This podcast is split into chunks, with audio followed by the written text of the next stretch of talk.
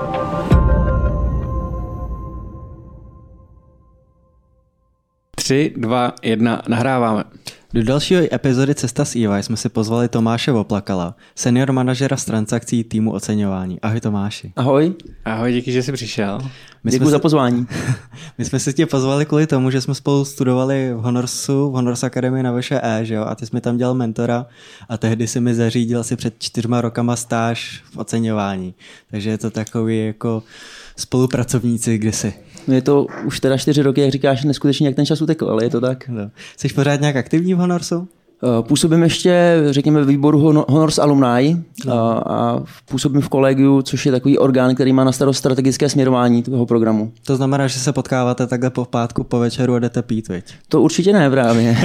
na to pan eh, profesor Nový nemá čas, takže se potkáváme většinou ve středu dopoledne. Nebo ve středu ráno, od 8 hodin. Jo, takhle, fakt jo. A co tam řešíte teda? Řešíme různé věci, program, rozvrh, eh, nové partnery, exkurze a takové provozní věci. Jasně, a budeš tam víc nějaký předmět někdy, nebo?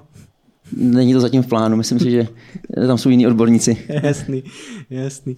A my jsme měli asi říct, že jsme taky oba studovali oceňování, že nebo ty jsi to studoval určitě přede mnou a to je ta stáž, kterou jsme tam jako zařídil. Um, čemu se věnuješ jako ty v té práci, v oceňování teďka? Já si pamatuju, že se dřív zabýval uh, soudníma litigacema. To pořád platí. Naše, náš oceňovací tým čítá aktuálně asi 20 lidí, různé úrovně, s tím, že umíme ocenit de facto cokoliv. Oceňování dá se říct, že není věda, je to umění, takže oceníme podniky, oceníme nemovitosti, oceníme pohledávky, těžení technologie, všechno, co je potřeba. A kromě oceňování samozřejmě děláme i související věci, jako je alokace kupní ceny, což je určitá činnost nebo určitá aktivita v kontextu i standardů mezinárodního vykazování IFRS. Hmm. A pak se teda věnujeme i soudní podpoře. Je to teda zejména z role ekonomického poradce, ekonomického znalce, to znamená, když je potřeba spočítat ušlý zisk nebo způsobenou škodu, tak to je přesně ta činnost, pro kterou si nás naši klienti mohou najmout. Hmm. Kdo je ten typický klient? Jako? Ono se nedá říct, že bychom měli nějakého typického klienta. Máme klienty, který, kteří jsou z řad mezinárodních společností, mají v České republice pobočku a proto si vybrali i třeba nás, protože nás znají z nějaké okolní jiné země. Hmm. Může to být malá česká společnost, která má nějaké ambice, může to být i fyzická osoba, konec konců, která si zase naše služby může dovolit nebo očekává nějakou kvalitu, očekává pomoc odborníka, takže nedá se říct, že bychom měli úplně nějakého typizovaného klienta. Mě, mě tam teda zaujalo v, to, v těch poznámkách, co jsem měl k tobě, že tam byly zmiňovaný portfolie investičních fondů.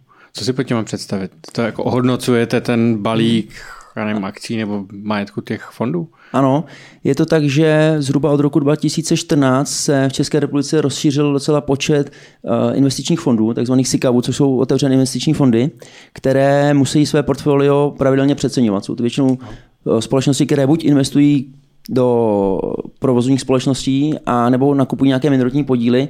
Pak záleží samozřejmě na tom, jestli se podílejí na řízení, na řízení té společnosti, anebo jestli to mají jenom jako pasivní investici. S tím, že my oceníme zejména teda společnosti, kde ta, ten fond vykonává nějakou manažerskou roli nebo nějakou dozo, strategickou roli. A je to o tom, že pro ty investory je potřeba stanovit vždycky hodnotu NAVu, což je net asset value každoročně, každoroční položka, která se vykazuje v rámci účetní závěrky mm. a proto, aby to ocenění bylo nezávislé, nějak transparentní, na základě ještě konzistentní metodiky, tak máme několik klientů, pro které, pro, pro které tuto činnost vykonáváme pravidelně. Mám konkrétně já vedu dva nebo tři projekty, kdy pracujeme pro opravdu velké klienty, pro hmm. investiční domy, pro jedny nej, největších v České republice, což je zajímavá práce, protože člověk jednak vidí, jak se ta společnost vyvíjí, protože ne vždy se jí daří, ačkoliv teď ten ekonomický cyklus je spíše pozitivní, zatím pořád ještě rosteme, ale zažili jsme i období, kdy hodnoty některých společností klesaly. Hmm. Těch investičních, jo. Ano, ano. Hmm. Ty, jsi, eh, ty jsi říkal, že jich po roce 2014 tuším vzniklo nějak víc, to bylo daný nějakou legislativou nebo něčím takovým? Vznikl zákon o investičních společnostech hmm. a ten nastavil určitá pravidla pro tady to podnikání, takže to byl důvod, proč, a samozřejmě to vázalo na zase fázi ekonomického cyklu, že investoři měli volné prostředky, potřebovali někam investovat, tak přišli eh, investiční společnosti, které nabídly tuto možnost investice. Já mám totiž pocit, že on tam má nějaké jako benefity daňový, ty investiční fondy, a že tam jako platí nižší daně, než kdyby byly klasické, já nevím, akciovka nebo něco. Eh, je pravda, že při splnění určitých podmínek je daňová sazba pouze 5%. Jo. Ale je potřeba zase proto splnit určitá kritéria, mimo jiné ten fond musí být obchodovaný a tak, takže to zase tak až jo. v České republice neplatí. Jo. Ono to je asi komplikovanější. Hmm, je to, není to tak jednoduchá problematika. Jasně, no. Ono je právě jako zajímavé to oceňování v tom, že se jako dotkneš jako různých jako témat, že jo? protože ty potřebuješ vědět, já, nevím, já jsem předtím studoval třeba podnikovou hospodářskou a tam jsme měli přesně ty předměty od já nevím, logistiky po, ma, po marketing, že jo. A přesně všechny, všechny tyhle ty předměty se vždycky skloubí jako v oceňování, kde to pak jako strkáš akorát do modelů, že jo. To je pravda, protože to oceňování není jenom ekonomická stránka věci, často do toho vstupují nějaké právní věci, i, i, samozřejmě provozní věci, které nejsou vždy vidět v těch číslech, ale je to právě i pro to obor, který se mi nadále líbí a pořád líbí, protože to není stereotypní práce. Samozřejmě pak po těch letech, já jsem v EY desátým rokem, tak po těch letech uh, už víte asi, co zhruba očekávat a jedno, jestli oceníte mlékárenské družstvo nebo výrobní společnost, která vyrábí lokomotivy, nebo nějaký, nějaký, nějaký startup, typu uh, retail jako rohlík nebo hmm. fresh delivery, ale jsou tam určitá specifika, samozřejmě, která je potřeba zohlednit a reflektovat tam to, co ty říkáš, i ty další trendové vývoje a podobně. No. Přijde ti, že se to může jako vystudovat v Čechách, protože já, mm, v Čechách se to studuje pod profesorem Maříkem, že jo, tak buď Mařík nebo Maříková, anebo v Americe se to jelo pod Damodoranem, ale ty dva eh, přístupy mi přišly vždycky jako hrozně rozlišný. Profesor Mařík je velká persona, to je středočeské, středoevropské guru uh, oceňování, takže já si myslím, že pod jeho vedením uh, ten obor je velice zajímavý. On teda už není vedoucím katedry financí a oceňování podniků. V loňském roce vedení katedry převzala Barbara, Barbara, Barbara Rýdlová, což je jeho doktorantka.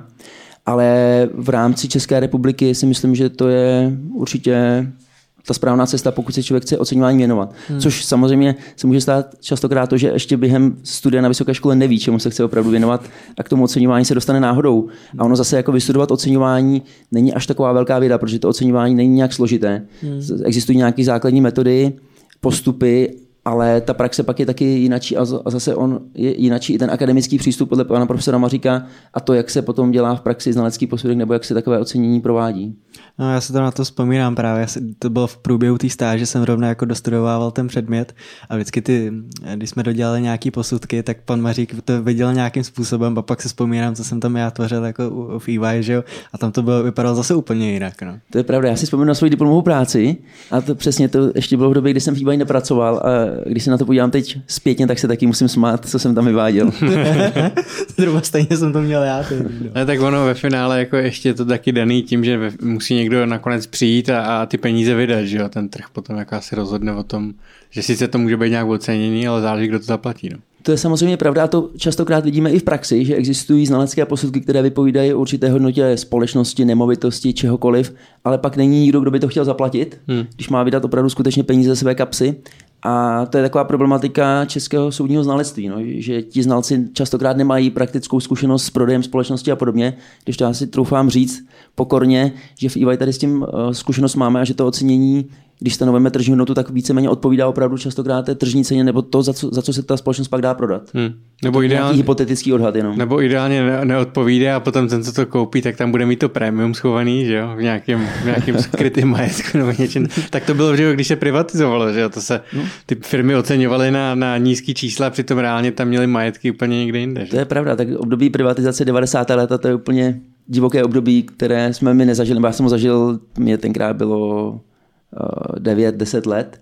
A samozřejmě v tu dobu ani nikdo oceňovat pořádně neuměl v České republice. Já mám za to, jestli Viktor Kožený nebyl první vůbec, kdo přinesl nějaké oceňovací publikace z Ameriky do Čech. A na základě toho se začalo pracovat. Opravdu metoda diskontovaný cashflow a podobně. Hmm. Je to fakt jako možné. No. A mně se docela i líbí to, že se docela v poslední době změnil ten oceňovací přístup. Já docela sleduju jako Damodoranův blog a on tam místo toho, aby se všechno už jako počítalo v modelech, tak on si vždycky vytvoří nejdřív ten příběh a až teprve jako to hrotí do čísel.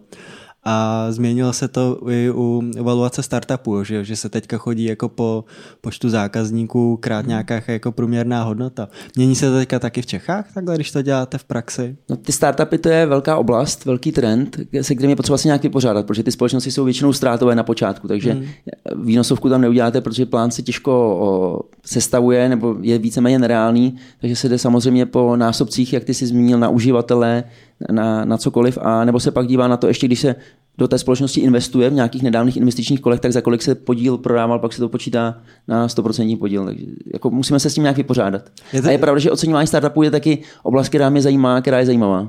Jo, budeš se tomu chtít jako nějak dál v budoucnu věnovat, nebo mě, řešíte to hodně v EY tohle? Řešíme, protože oceníme taky portfolio společností, které se, dá, které se dají označit za startupy, hmm. takže s tím tak nějaký pořádáme. A i v rámci našich auditních klientů jsou společnosti, které investují do startupů, takže v rámci auditních procedur revidujeme ocenění a to je to zase zajímavější, že pak člověk může vidět zase taky i meziročně, jak se vyvíjí ta hodnota, jestli se to podařilo prodat, nebo naopak, když ten startup je neúspěšný, co, co se s ním stalo. No. To je takový divoký západ asi ještě, ne? Pořád. Může to někdy být, může to někdy být. Myslím si, že ještě naštěstí v České republice to není až tak tragické, ale může to jednou doběhnout. Teď to optimistické očekávání od různých startupů, ne každý startup bude samozřejmě úspěšný, že to máte jeden případ ze sta, možná z tisíce. To vidíte i v rámci Jasně. různých business eh, angelů, kteří investují do startupů a ty, ne všechny investice se podaří.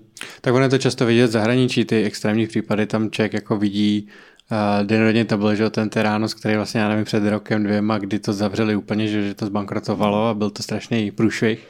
To byl a, spíš podvod, to nebyl průšvih. To byl jako podvod, že jo. No. Ale spíš třeba teďka, uh, já tomu říkám, jež, abych to neřekl, prostě WeWork, že jo. No, nebo mm-hmm. WeWork, ano, to je ano. skvělý příklad teďka. No. Skvělý příklad. Pam, Zrovna jsem o nich četl, no. Studuješ si to k tomu, k tomu nějak tyhle ty případy uh, amerických valuací, nebo když je IPO? Eh, díváme se na to, ale spíš jenom podpůrně, protože to prostředí americké je úplně jinak od toho českého hmm. a i to vnímání rizikovosti funguje jinak v Čechách a jinak v Americe. Jasně, no. No, možná by si to v Čechách tolik asi nikdo nedovolil, aby, aby udělal takovýhle vyložený podvod na ty investory. No. Těžko Záleží, s jakým záměrem toho člověk samozřejmě jde, ale to platí i běžně v životě. je, jako na druhou stranu je pravda, že třeba když to někdo dovolí v Americe, tak má taky jako, jako když zakládá nějakou firmu, udělá tam nějaký takovýhle podvod na investory, tak asi příště už mu nikdo peníze nedá, hmm. takže si myslím, že se jako poškodí i tam, ale tam přece jenom ten trh je velký a člověk může dělat cokoliv se tam schovat. To je pravda. Mně přijde jako zajímavý právě při tom WeWorku, že, že ještě předtím, než jako uh, měli udělat to údajný IPO, takže ten majitel si vytáhnul z toho asi 700 milionů, že jo, tak to ti dá přesně ten trigger, jestli to jako do toho člověk má investovat mm. nebo ne, no. Tak to bylo hrozně na oko. Jak ses vlastně dostal do EY?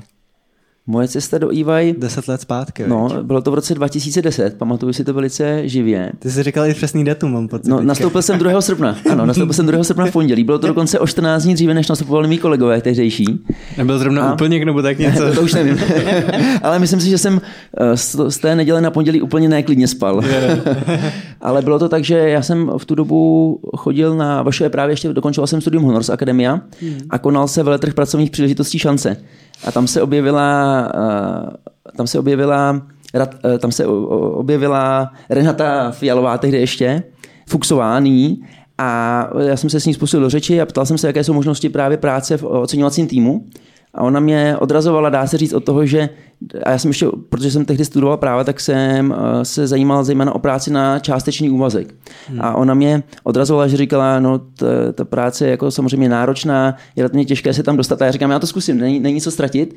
Prošel jsem výběrovým řízením, pamatuju si, že na testy jsem přišel s desetiminutovým spožděním, že na mě kolegové čekali, ale všechno pak proběhlo celkem hladce. V tu dobu ještě probíhala assessment centra taky potom. To už taky dneska neplatí, že ten nábor se provádí jinak. A všechno se zadařilo a toho 2. srpna jsem nastoupil. A to jsem nastoupil teda na full time nebo na part time? Nebo nastoupil na... jsem na částečný mozek, u nás se to nazývá internship, to znamená jako stážista, kdy hmm. můžete pracovat flexibilně podle toho, jak se vám to hodí. Ty jsi říkal, že, že před tím prvním dnem se ti hůř spalo. Jak si tě spalo před tím druhým? Já, to, já jsem to zmínil tak jako ze srandy. Spalo se mi dobře, já jsem se do, do té práce těšil, bylo to zajímavé. V tu dobu ten tým byl o hodně menší, než je, než je dneska bylo to víceméně po krizi, že v tom roce 2010 ještě doznívala v určitých oblastech, takže řekl bych, to bylo standardní. A bylo to něco, co si očekával, když tam jakoby přišel, předpokládal si, že to bude takový, jak, jak jsi představoval, nebo? Teď těžko soudit takhle s odstupem, ale řekl bych, že mě to nějak uh, nepřekvapilo nebo nějak ne, nesklamalo. Že to bylo asi to, co jsem čekal, aniž bych měl nějakou blížší představu v tu dobu. Teda. Spíš jenom z toho pohledu, že to byla asi tvoje první internship nebo nějaká takováhle práce, nebo nebyla? Byla to, dá se říct, jako první práce na plný úvazek, ač to plný úvazek nebyl, taková plnohodnotná pro čerstvého absolventa, ale předtím jsem během studia jsem absolvoval několik stáží v českých bankách. Jasně. Ja, jasně no. Takže jsem znal pracovní prostředí, pracovní návyky a podobně. Jo. Ne, tak jsem to nemyslel z toho. ne, mě teďka napadlo vlastně, eh, jaký to bylo vlastně studovat dvě, dvě nebo tři školy současně teda? Jsi říkal Honors nebo ne? Honors je takový jako nadprogram. Honors je doplňující program. To byla víceméně zábava, ale v pozitivním slova smyslu. Ne, že, bychom, ne, že bychom trávili čas eh, někde v pohostinství, ale že Ale ten jo, program, který, trávili. ten, ten, program, ten program, eh, tak jak byl poskládán, tak nabízel zajímavé možnosti i propojení s praxí. Takže to bych neřekl, že bylo nějak zase jako až tak náročné. Hmm. Samozřejmě časově ano, protože některé kurzy probíhaly přes víkend, ale bylo to spíš naskládáno tak, že člověk zkrátka po práci šel ještě odpoledne ve tři hodiny do školy v pátek a strávil tam páteční odpoledne a, a sobotní dopoledne nebo sobotní celý den. A práva já jsem začal studovat až v době, kdy jsem víceméně byl na konci VŠE, Aha. takže tam tak. zase taková velká kolize nebyla, proto jsem mo- se mohl věnovat i pracovním možnostem a pracovním uplatnění během studia VŠE. A jaký byl, jako, jaký je rozdíl mezi tím studovat vaše a práva? Mm, No, jako neřekl bych zase, že to je nějak výrazný rozdíl. Jo? Člověk zkrátka musí plnit své povinnosti, ty oblasti jsou jiné, já jsem to bral jako velice zajímavou kombinaci hmm. a to do dneška beru, trochu mě mrzí, že jsem studium práv nedokončil, ale tak co už, říkám sobě, že jsem nedostudovaný právník, ale jinak jako principiálně to funguje jako na každé jiné škole, aspoň na té veřejné škole, jo? To, že člověk musí zkrátka splnit nějaké kredity, musí mít nějakou docházku, vypracovat nějaké práce, ale že bych řekl, že něco je lepší, něco je horší, to se říct nedá. A spíš jako zajímá ta kombinace, jako, jak se ti to pak začne propojovat studium nebo těch teoretických jako pojmů, co se studuje na VŠE, pak s tím, jak to asi reálně funguje v praxi a využívání jako té legislativy právě ještě do toho oboru, který studuješ ty, že jo? Mm. Tam se to prostě hodí úplně dvojnásob. Během studia bych až tady to třeba neřekl tak, že jsem pozoroval, ale během práce potom v EY to určitě ano. A i zejména právě proto, že se věnujeme podpoře, soudní podpoře při uh, sporech, arbitrážích, tak tam je opravdu potřeba dbát častokrát i na právní terminologii. A v tomhle si myslím, že mám výhodu, protože dokážu rozlišit mezi odvoláním, dovoláním a dalšími věcmi, které právě mi studium práv poskytlo. Nicméně stejně, když takovýhle případy asi řešíte v, v práci, tak asi na těch projektech pracují i nějaký týmy právníků třeba, nebo uh, že to není jenom jako, že by si... Ano, my neudáváme tu právní strategii, my tam opravdu něco počítáme, samozřejmě můžeme v něčem pomoci, ale není to tak, že bychom určovali tu cestu a připravovali podání, repliky a další. Hmm. To je Bude to asi případ i od případu, ne? To se asi hodně liší. Liší se to, ale tak zase ten soudní proces je nějak regulován nebo má nějaký standardní průběh a ty právní věci vždycky řeší právní, právní zástupce nebo advokát. Hmm, hmm. Máš takový náhled jako na, na taky tři různé světy, že kromě samozřejmě toho oceňování i na tu právní stránku toho a zároveň i tam, na tu praxi, jak jsi zmiňoval. To je asi taky v celku unikátní, že máš taky na, rozkročeno na všechny ty strany trochu. Je to něco, co se mi právě líbí, že člověk není v nějaké skleněné kouli, než je jenom v tom jednom světě a ty světy se častokrát prolínají a to je právě jako tohle považuji za velkou výhodu, nebo ne výhodu, ale velkou osobní zkušenost životní, že se to podařilo propojit, protože myslím si, že mě to v řadě věcí, v řadě, v řadě oblastí obohatilo. Hmm. No ještě nejen to, ty seš jako i teďka jsme se dozvěděli v komunální politice Humpolce, že jo, takže tam je ještě další jako krok. Pomáhá ti pak jako tohle, tohle to, co, čemu se věnuješ normálně ve své praxi i to v té komunální politice? Komunální politika No, mě co tam přesvědčila o tom, že, no to, tam mi ukázalo to, že jsem byl snílek takový, jo, že jsem spíš prozřel, že jsem si, že přece jenom život, práce ve velké čtyřce a pro ty klienty, pro které pracujeme, tak má nějaký, nějaký charakter, nějaké pevné pilíře a potom ta komunální politika, i ač se jedná o malé město, tak je pořád politika. To mě překvapilo, že častokrát lidem nejde primárně o rozvoj toho města, bez ohledu na to, z jaké jsou strany, ale někteří sledují svoje zájmy. Hmm. To by bylo trochu pro mě zklamání, protože bych to nečekal na malém městě. Já bych to čekal právě. Čím menší, tak tím to líp skovává, A ne? to je právě to, že jsem se probudil z toho sna, který jsem měl. A ty, a ty máš nějaký jako dobrý vztah k tomu jsi se tam narodil nebo? Eh, Já z Humpolce pocházím, narodil jsem se teda v Pelřemově, protože v Humpolci v době mého narození nebyla porodnice už, ale víceméně jsem Už tam... nebo ještě? Už, už tam nebyla, Už už tam už tam nebyla. nebyla. ale víceméně jsem tam prožil svoje mládí, chodil jsem tam na základní školu, chodil jsem tam na, na, na Gimpl Mhm. a často tam za rodiči a za svým sourozencem jezdím a za jeho rodinou. Takže potom zastupitelstvo byla tvoje jasná volba. Ono to bylo tak jako trochu překotné, bych řekl. Jasně, já jsem kandidoval už historicky. Kandidoval jsem eh, za, pod, pod hlavičkou strany s eh, celostátní působností, ale neúspěšně. A pak jsme si řekli s kamarády, že zkusíme postavit Združení nezávislých kandidátů, protože tehdy bývalý starosta oznámil, že už kandidovat znovu nebude, takže jsme to vnímali jako určitý prostor, určitou výzvu pro celou změnu, která by to město mohla nějak posunout. A postavili jsme v únoru 2018 postupně kandidátku s tím, že jsme v loňských říjen, říjnových volbách šli do toho. Získali jsme čtyři mandáty z 21 zastupitelů, což byl celkem úspěch, který nám nikdo nepřál a nikdo ani nečekal. Hmm. O to větší pak bylo naše potěšení a jejich zklamání. A od té doby působíme teda v opoziční roli, ale, ale pracujeme, snažíme se pro to město něco dělat. No. A čemu se tam věnuješ teda, když tam jsi jako zastupitel? Máš nějaký jako témata, který, tě, který máš jako, který jsi pro sebe uzurpoval? Nemáme, nemáme nějak dedikovaný přímo oblasti, protože je to malé město, uvolněné pozice jsou pouze pozice místo starostů dvou a starosty, takže ostatní to mají jako činnost vedle hlavní práce nebo vedle svého podnikání. Hmm. Já se věnuju samozřejmě těm vlastem ekonomickým, kterým rozumím. Uh, připomínkoval jsem pravidla pro prodej pozemku, protože si myslím, že tady proto mám také určitý cit. A jinak jako celkově jde o to, do čeho chce město investovat, za jakých podmínek, jak probíhají výběrová řízení. Taková běžná agenda, která se týká řadového opozičního zastupitele. Mě, mě trošku jako na tom možná překvapuje, že ta politika je možná víc o, to, o té právní čině, než, než by si člověk možná myslel. Může se to tak zdát, ale taky to tak není. Dokonce musím říct, že v našem zastupitelstvu ani žádný právník nepůsobí. Ani, máte tam právního poradce jako odborníka, jako poradce, ale nikoliv, že by byl z řad zastupitelů a ono pak je to znát. Hmm.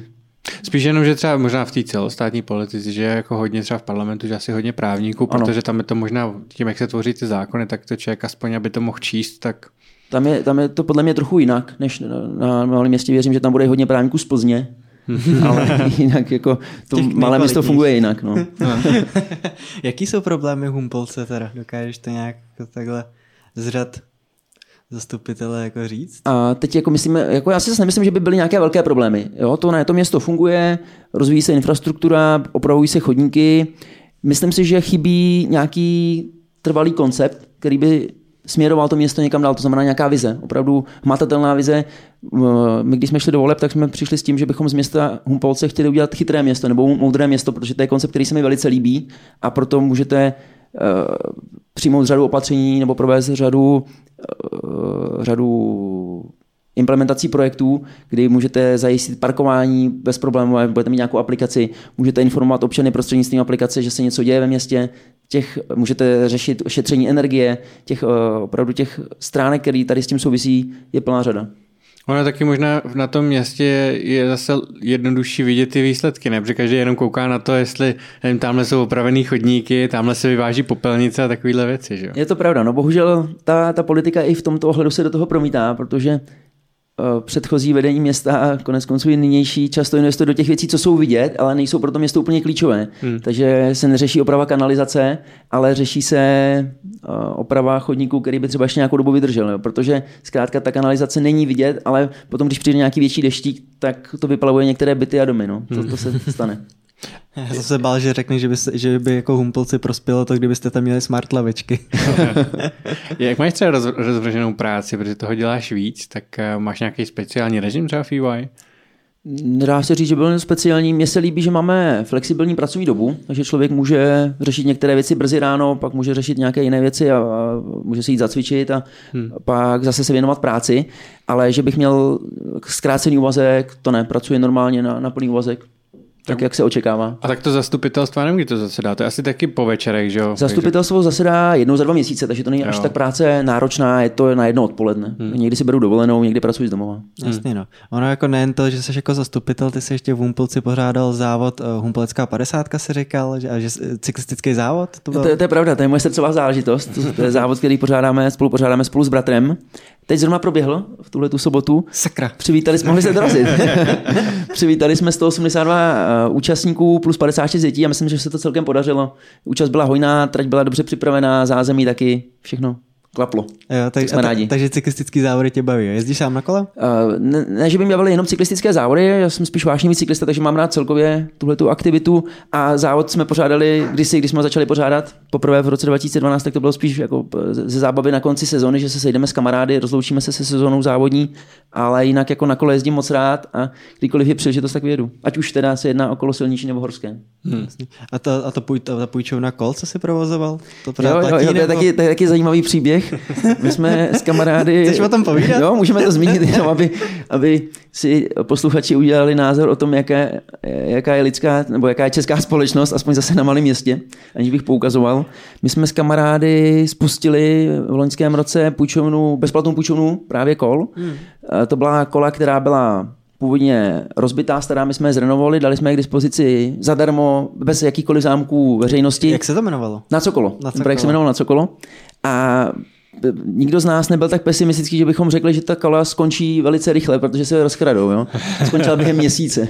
Byla pryč. A dodnes nevíme, kde jsou, jestli jsou někde na dně rybníku, nebo jezdí v nějakém jiném městě. Ta kola měla výraznou oranžovou barvu a po městě je nevidíme, takže i z tohle důvodu je to opravdu zajímavé. To někdo přestříkal na černou, ale...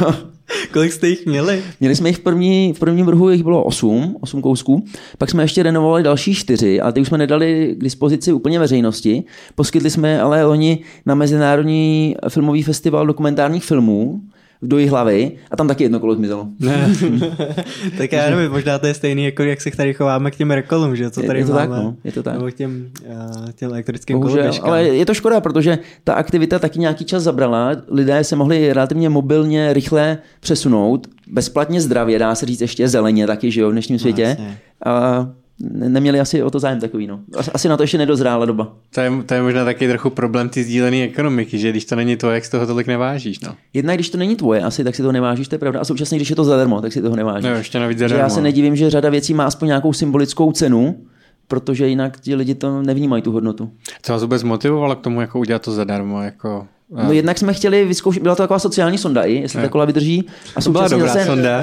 na malém Se městě, experiment.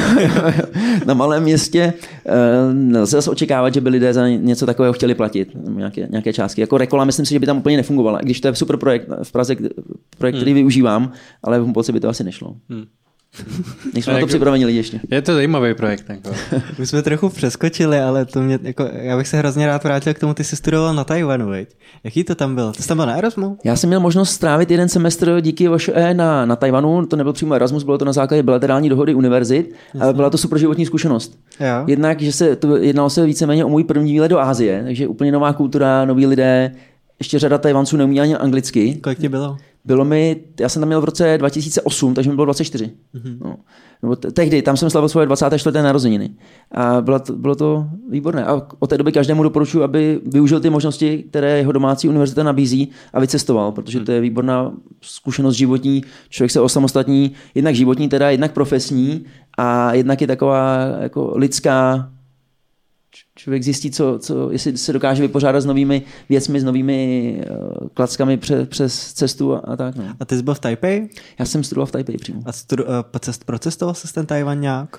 Cest, měl jsem možnost díky tomu pobytu cestovat i po Tajvanu přímo, ale potom ještě, když nám skončil semestr, tak jsem měl 6 týdnů pro to, abych procestoval jiho- jihovýchodní Asii, Hezky. kterou jsem si od té doby oblíbil. Jezdím tam jednou, jednou za čas, eh, vyrážím do těchto dálných končin, zase na dálný východ, abych se tam podíval. A je teda vidět, ty, jsou tam vidět ty změny. Hmm. Jo, opravdu třeba Tajsko, jak se mění neskutečně. Hmm. Tam, kde byly dřív prázdné pláže, jeden, dva bungalovy, tak dneska tam máte plno hotelů nebo za- za- zastavěnou celou, celou pláž. Tak to těm asi Tajsko je docela známý. K- Kam ještě vyrážíš? Uh, tak Nebo, Azie, nebo kde se tam podíval, když jsi tam byl na tom studiu?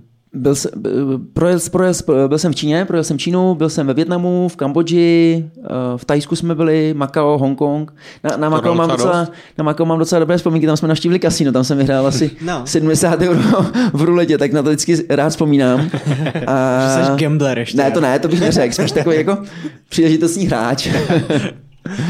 A to bylo fajn. Jako třeba zase Hongkong se mi zase až tolik nelíbil. Hmm. Musím říct, že Tajvan na mě zapůsobil víc, ale mám kamarády, kteří tam také studovali a řekli, že když tam člověk stráví víc času, tak jim taky tohle, tady ta země přiroste více k srdci.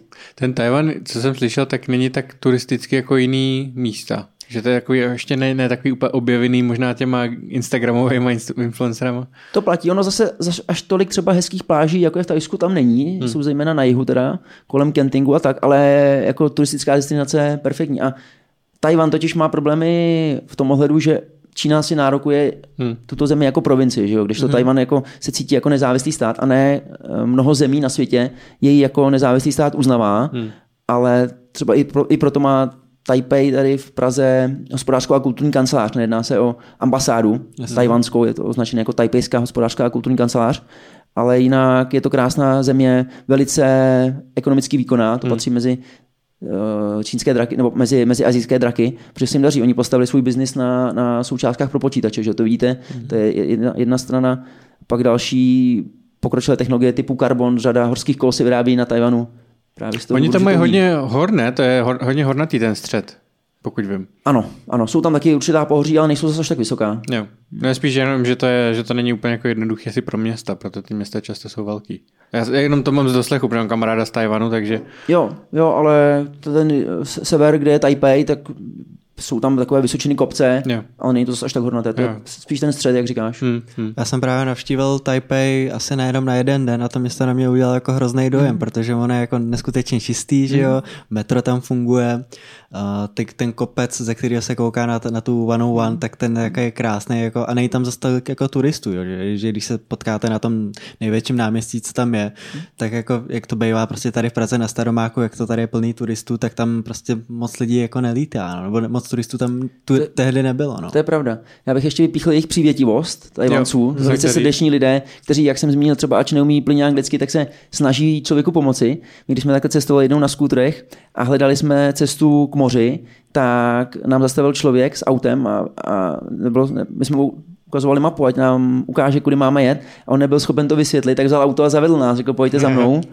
A dovedl nás přímo na krásnou, na, na krásnou pláž, takže tohle je pravda. Ta jejich srdečnost je nevýdaná, řekl bych. Je pravda, že já jsem tam teda od toho roku 2008-2009, když jsem tam studoval, už nebyl, ale myslím, že tady to se nezměnilo. Naopak pak kamarády, který mám eh, z Tajvanu a studovali tady všechno nebo cestovali, tak se občas vídáme tady v Praze. Učil se z čínsky? Učil jsem se, učil jsem se čínsky. Uh, naštěvoval jsem tenkrát intenzivní kurz, který byl velice zajímavý, protože naše vyučující zase neuměla tolik anglicky, takže to bylo opravdu takové to učení se emama, misu, mama mele maso, ale po těch třech měsících jsme byli schopni si objednat jídlo v restauraci, koupit si lístek na metro, na, na vlak a podobně, tak to bylo fajn. O- Oni mají takovou tu simplified Chinese, ne tu mandarinštinu, jak se tomu říká. Já mám, já teda už nejsem znalec až tak eh, čínštiny, ale já mám za to, že oni mají tradiční právě, že ta zjednodušená není na Tajvanu. Já právě myslel, že Tajvanci mají tu, tuhle, tu Je zjednodušenou. možný, že se pletu. Já nevím. to přece jenom 10 let, tak jsem z toho trochu vypadl. Takže už nemluvíš. Eh, Dokážu něco říct, to, to ano, ale já jsem nikdy nedokázal číst znaky. Dokázal Hmm. jsem se domluvit a to mi stačilo teda pro ten život tam. Hm. No, a, a tady teďka v Čechách už to nevyužíváš, ty čínštiny? Občas ano, občas ano. My jsme zrovna nedávno měli v práci kolegy nebo stážisty dva, kteří přijeli z Číny, tak jsem se s nimi z čín, čínsky snažil rozmlouvat. Ne všechno mi rozuměli, ale bylo zase fajn říci, nebo aspoň se snažit o to ze sebe nějaká slova vyplodit. Tak on je jako přece jenom čeština je hrozně těžký jazyk. Já jsem se to jednou snažil pochopit, jak, jak to funguje, ta gramatika, ale to je úplně jako o něčem... Ono se to zdá, ale má jasná pravidla. Hmm. A zase, co se týče gramatiky, tak ta čínská gramatika třeba ve srovnání s češtinou nebo s angličtinou není až tak složitá. Oni hmm. třeba vůbec nerozlišují časy. Oni řeknou, že to, co bylo před týdnem, tak řeknou, že to bylo jako, že to je teď, ale týden nebo sedm dní zpátky. Jo. Takže v tomhle ohledu to je docela jednoduché. A když pak člověk pronikne do krásy toho jazyka, tak i pozoruje určitý ty grafické uh, znaky, že mají nějaký eh, význam a že se opakují u některých slov, který, která se, se, se spolu souvisí, dá se říct. Hmm. Takže to není zase až, až tak složitý. Čínština je hodně uh, specifická v tom, že musíte správně vyslovovat. Jo. On je potřeba, protože máte různé tóny, máte klesající, stoupající a v tom ohledu je potřeba opravdu uh, mluvit správně nebo jasně, ale zase řekl bych, že čeština, která má taky, že ty, ty tam měkká uh, slova nebo slabiky, tak tomu dost napomáhá. My jako Češi a Poláci se docela dobře čínsky domluvili. Jo? Hmm. Hm. Bych chtěl vidět Němce, jak mluví čínsky. Ne, protože mě se právě kamarádka z Tajvanu snažila vysvětlit, eh, jak funguje klávesnice, protože mě to hrozně zajímalo Jo, klávesnice na i- iPhoneu. A teď tam ty slova byly jako v pořád to bylo jako jedno slovo, stejný na kre- obrázky jakoby. Ale pokaždý se to jinak vyslovovalo. Ona mi právě vyslovovala, že jednou se to vyslovuje jako nahoru, jednou Mhm. dolů, tím tónem, jak to člověk říká, podle toho on ti rozumí. Mhm. Takže strašně ten jazyk je zložený na tom, jak to vyslovuješ, aby, aby to dávalo jim smysl. To je pravda. Hmm. Máte, já si vybavuju třeba dvě slovesa maj a maj, a jedno je koupit, jedno je prodat. To docela hraje velkou roli potom, když chcete dělat biznis. To musí být sranda na burze, když na sebe volají, že co si koupí akcie. tak jo, ale uh, hele, u čeho ještě vypouštíš páru, teda máš, koukám spoustu aktivit, tak To jsou právě tyhle ty aktivity, kterým se věnuju ve svém volném čase. jo. Ještě bych zmínil možná to, že jsme s kamarády eh, vyráběli výměné knoflíky. Jo, to to byl taky docela pamatuju. zajímavý projekt a to, to byla taková hezká aktivita, kdy jsme dělali všechno od, od víceméně založení společnosti, na myšlení produktové řady, realizaci potom výroby, spuštění e-shopu, eh, ochranu, ochranu řešit, to znamená patenty nebo užitný vzor, ochranu známku a tak, tak to je taková zábava. A to srejzilo prachy tehdy na Hiditu. Ano, ano, měli jsme crowdfundingovou kampaň na Hiditu. Podařilo se naplnit tu cílovou částku. A ještě jedno, co to bylo? Knoflíky? Knoflíky Knofs. Výměné knoflíky. Výmění knoflíky, no na oblek, že si, když si nechtěl mít takový ten normální jako biznisový, tak si tam dát jako červený knoflík Jo, nebo to je žlutý. dobrý. Ono to souviselo samozřejmě jednak s tím designem, ale původní myšlenka byla taková, že muži si většinou neumí knoflík přišít. Takže, a on občas odpadne na saku, že jo? takže tady to byl knoflík, který se nepřišíval, ale přišrouboval se takhle. pomocí speciálního systému a je občas si vidět ještě na, na, na různých sakách. Takže to neděláte. tomu? Už se, my jsme, náš, min, náš podíl jsme divestovali, jsme tam minoritní společníci a teď se tomu aktivně nevěnuju. Hmm, hmm. Okay, okay. Takže tyhle ty, jako boční aktivity, aktivity jsou to, jako u čeho vypouštíš páru, jo? Jo, jo, řekl bych, že jo. Okay. Sport, sport a tady na cokolo, Humpolecká padesátka, Knovs. A zastupitel. Zastupitel. Kde, kde tě tedy lidi najdou, kromě Humpolce a, a někde na kole tam prohánět se? Asi předpokládám na LinkedInu, klasicky. Ano, najdou mě přes tyto sociální sítě, pak samozřejmě na Facebooku, nebo jsem k dispozici na e-mailu. Okay. A potom v, Na uh, Florentinovi. ve Florence. Ve Florentinu osobně, pokud by někdo chtěl, není problém.